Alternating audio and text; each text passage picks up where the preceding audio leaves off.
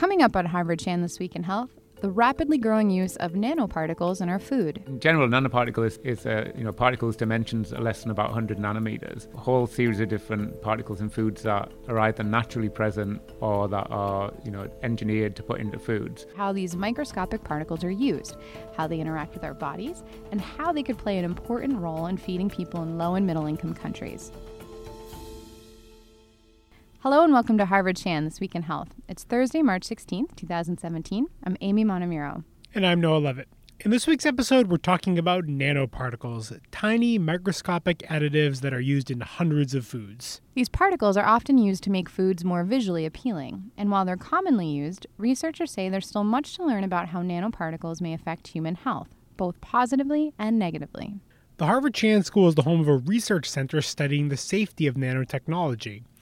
And that center recently hosted David Julian McClements, a professor at the University of Massachusetts, for a lecture on food grade nanoparticles. We took that opportunity to sit down with McClements and discuss what we know about nanoparticles, their safety, and future uses. And we started the conversation by having McClements explain his background and how he started researching this area. Take a listen.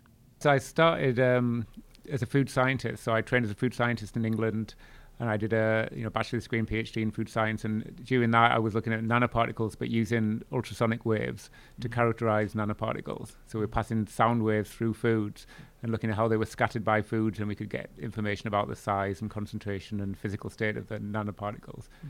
And then I moved to America and did uh, some postdoc there and worked on um, different types of colloidal systems, which are kind of nanoparticle. Mm-hmm and then uh, in the last few years, my research group is doing a lot of work on trying to look at the beneficial aspects of nanotechnology in food. So, how you can use nanotechnology to develop more effective antimicrobial delivery systems or more effective delivery systems for vitamins or um, nutraceuticals that, uh, um, as components from foods that promote health. So, it's a lot like the sort of pharmaceutical approach, mm. but applying it to food systems. And as part of that work, we you know we're looking at all the benefits of nanoparticles, but we also wanted to see like what the potential adverse effects of having nanoparticles in foods as well. And so, for people who might not be familiar, I guess broadly, what are nanoparticles, and then kind of specifically related to food, what are some of their uses when it comes to food? Yeah, so in general, nanoparticle is is, is uh, you know particles dimensions are less than about 100 nanometers, and so a whole series of different particles in foods that are either naturally present or that are, you know, engineered to put into foods. So some of the naturally present ones are some like casein micelles, which are part of milk. So the um, you know evolution has designed these particles to sort of uh, feed infants and you know help them grow quickly. So you've got easily digestible protein and phosphate and calcium in these little nanoparticles that the you know the the infant can digest very rapidly um, and and grow quickly. Um, so that's an uh, example of a natural nanoparticle, but you can also engineer nanoparticles. So we, we do a lot of work with homogenization, make these really tiny lipid droplets. And we've shown that you can improve the stability of foods and um, you can improve the bioavailability of nutrients in foods by encapsulating them in these tiny little nanoparticles. So, in a sense, when it comes to food, like are you kind of building off what is already going on naturally with food like you mentioned casein with milk so kind of food has kind of developed over years to have these nanoparticles built into them. Yeah, I think that's like one approach. You take like a biomimetic approach. You see like what's worked in nature. So like you know, evolution's designed this over millions of years, and then can you make something that's going to be as effective, but actually engineering it, you know, economically uh, in in a factory. So a lot of our work's on that sort of organic nanoparticles, and the other areas like inorganic nanoparticles, so things like titanium dioxide. Mm-hmm they're used um, as a lighting agent, so in lots of sweets and candies, it makes them look very, you know, gives it a really nice white, um, uh, a bright appearance. Or you can get a silicon dioxide, which is used in powders to help them flow. Mm-hmm. So we're eating nanoparticles all the time in our foods.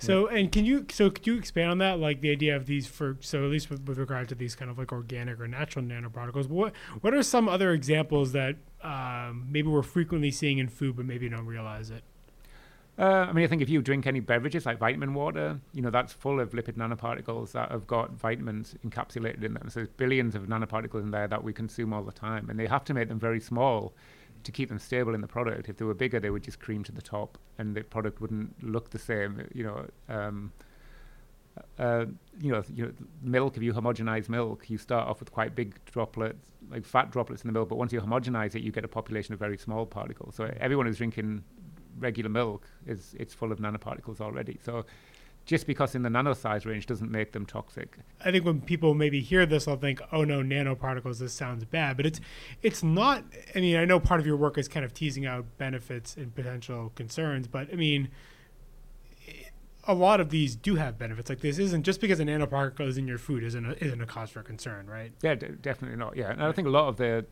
organic nanoparticles we work with, they would just get digested in the body anyway. Mm. Um, so by the time they get to the small intestine, they'd be the same as if you had a larger particle. So they, they, there is no major concern with them.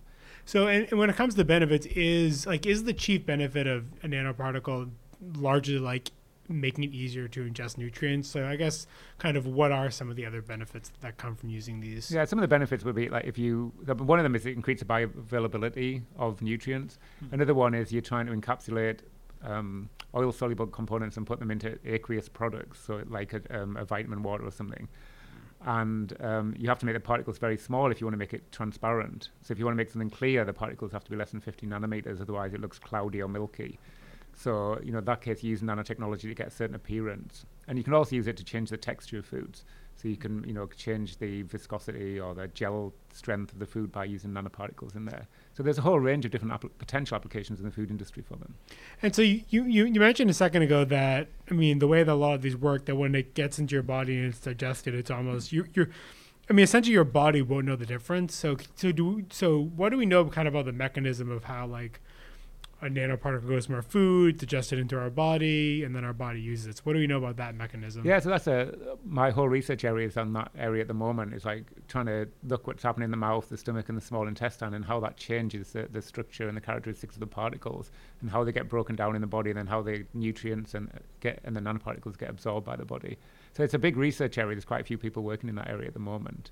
Is the goal there to I guess more efficiently engineer nanoparticles so that if we know more, more about how our body is responding to them, we can make them more efficient in, in products. Yeah, so we're doing uh, some research where we're looking at sort of so we have two approaches. One is called like a delivery system, where we use nanotechnology to encapsulate a component like a beta carotene or vitamin E or vitamin D or something. And then the other approach is to leave all these beneficial nutrients in the food themselves. So we leave like um, carotenoids in carrots you eat the carrots, but we design a food that you eat with the carrot, which is based on nanotechnology, and that breaks down in the body and it helps you absorb all the nutrients from the carrot. So from a carrot, if you eat a raw carrot, you probably absorb 5% carotenoids. But if you eat it with this specially designed nanoemulsion that we make, you can absorb 40, 50%. So you like get 10 times more of this beneficial um, nutrient. And that could be important for things like eye health. There's this comp- carotenoid called lutein, which is really important for eye health. It stops mm-hmm. macular degeneration. So if we can increase the amount that gets absorbed, especially by older people, we may be able to prevent, uh, you know, like a, a, bad disease from happening. And I guess what are some of the, the future applications? Because I, I, guess the, one of the things that popped in my head is maybe creating more nutrient dense foods, for example. Because I think of this in the context of climate change and concerns over crops and crop growth. So is that maybe a potential application down the line? Yeah, I mean, I mean, one of the things we've been thinking of is like you know in the developing world, you know, that mm-hmm. you you can put nutrients in foods but if they don't get actually absorbed by the person who's consuming them, then you're wasting that nutrient. So this is a way of increasing the amount of nutrients, but actually increasing the percentage that gets absorbed by the body. So you make them actually more potentially health, you know, have more health benefits. So you could basically just create like a, an incredibly like nutrient dense food. Yeah. So nutrient. So it, you can have a nutrient dense food, but the nutrients don't get absorbed it doesn't, you know, it, it's no use. So you have to have a nutrient dense and it gets absorbed by the body. So what we're trying to do is design foods that can do both of those. You increase the amount of nutrients present, make them stable in the food, but if they also get more of them absorbed by the body. And so, on the flip side, what would some of the concerns be that, that you're seeing, or that people you know working in this area are seeing? Yeah, I mean, one of the areas is increasing bioavailability. You know, so we said like usually that's beneficial, but the studies that show like some like vitamin E if you give people very high concentrations of vitamin E, certain segments of the population, um, that can be detrimental. For example, smokers, mm. you increase your cancer in smokers if they get high vitamin E levels. So if we've developed a nanotechnology that really boosts the amount of vitamin E that gets absorbed in that specific population, it could have some detrimental effects. Mm-hmm. Um, the other possibility would be, you know, we design these, we call excipient nanoemulsions to increase the bioavailability of the good the good nutrients in foods. But if those foods, uh, fruits and vegetables are treated with uh, pesticides, you could also increase the amount of pesticides get, get absorbed as well. So there's like there's benefits, but there's some potential risks as well that need to be taken into account. Um, and so you mentioned pesticides, and obviously there's a lot of when it comes to food. I think one of one of the kind of recurring hot topics is GMOs and genetic modification.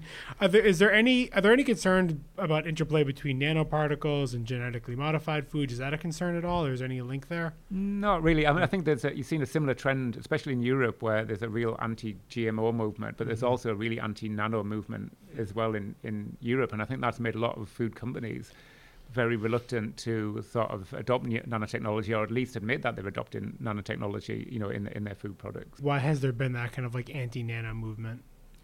I think people are just scared of new technology, you know, and I think maybe I'm not sure to be honest. I mean, I think um, there is some potential for risk. Um, but I think at the moment there's not enough evidence to really say like which type of nanoparticles could be um, cause adverse health effects and which ones don't have a, a, an effect. There's lots and lots of research out there, but there's a lot of conflicting evidence, and people are not using realistic systems to test them. They're using levels that are much higher than you would ever consume and showing that you have toxic effects. But in reality, nobody would ever consume that um, that amount. And so when we talked, to kind of going back to the beginning, you talked about you know some maybe some of the more inorganic nanoparticles that might be used like food coloring or candies. Um, are there kind of separate concerns around those?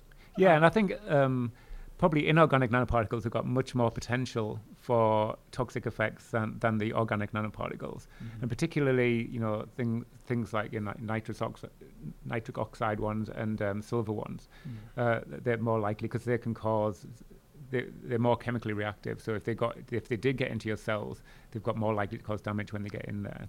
And so, if so, like kind of jumping off of that, like if you are a consumer, are there things that you would want to look for in products that maybe you would want to avoid, or just kind of you know looking looking in the ingredient label? Um, I mean, again, I think at the levels that most nanoparticles in there, there's probably not a major concern. I mean, I think I wouldn't eat products with like silver nanoparticles in there. I mean, I think they're very. Uh, I mean, people do it. They eat this uh, colloidal silver, and I think there's a famous guy who's the Smurf man who's turned blue from taking uh, overdoses of uh, colloidal silver. Um, but you know that could you know silver is a very effective antimicrobial, and it, if it gets through your body and goes into your colon, it could really change your um, microbiota, which could have some you know health effects. We don't know whether they're good or bad. So that you know there are some concerns.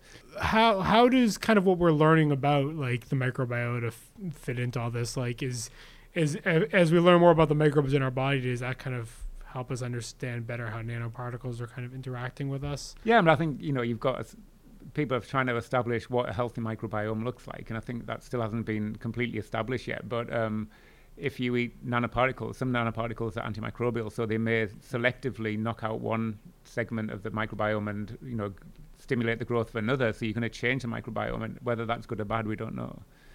And what I guess, kind of like looking forward, what are maybe one or just some of the kind of biggest unanswered questions that, that you still have or that researchers in the field still have? I think, I mean, I think the, one of them is r- really what c- potentially toxic effects can nanoparticles have. I think there's a lot of potential benefits, and, and it's always going to be a risk benefit analysis. Mm-hmm. Um, and I think the problem is is just developing um, good standardized methods to characterize nanoparticles and their fate in the gastrointestinal tract and how things like the diet affects that. Because my, I'm, from a, I'm a food scientist, and we do a lot of work on looking at how different food components affect the fate of nanoparticles in the gastrointestinal tract. And a lot of people don't do that. But when you eat these things, if you eat chewing gum, you know, it's in a certain matrix. If you eat silica dioxide, it's in a powder. And the amount of fat and protein and carbohydrate there is going to affect how it behaves in the gastrointestinal tract. Mm-hmm. So I think we have to develop really good standardized methods so we can get strong evidence to make good policy on a base that's really science based. That was David Julian McClements talking about nanoparticles and nanotechnology. And he mentioned at the end that there is research underway to examine the effects of nanoparticles on our bodies. And the way they conduct that research is pretty fascinating. Basically, scientists will construct a simulated gastrointestinal tract. So they'll recreate the conditions in a person's mouth, stomach, intestines, and colon. And then they can run nanoparticles through that simulated system. They combine that research with animal studies where they're actually able to use live imaging to see how nanoparticles travel through mice and rats and to see where those particles end up in the body after they've been ingested. If you want to read more about McClements' work or to watch his full presentation, just visit our website, hsph.me slash thisweekinhealth. And coming up in next week's episode, we'll be focusing on opioid abuse in America. We'll talk to the author of a new study which is shedding light on how doctors' varied prescribing habits may be fueling the country's opioid epidemic. That's all for this week's episode. I'm Amy Montemuro. And I'm Noah Leavitt. A reminder that you can subscribe to this podcast on iTunes or Stitcher, or listen anytime at soundcloud.com slash Harvard Public Health.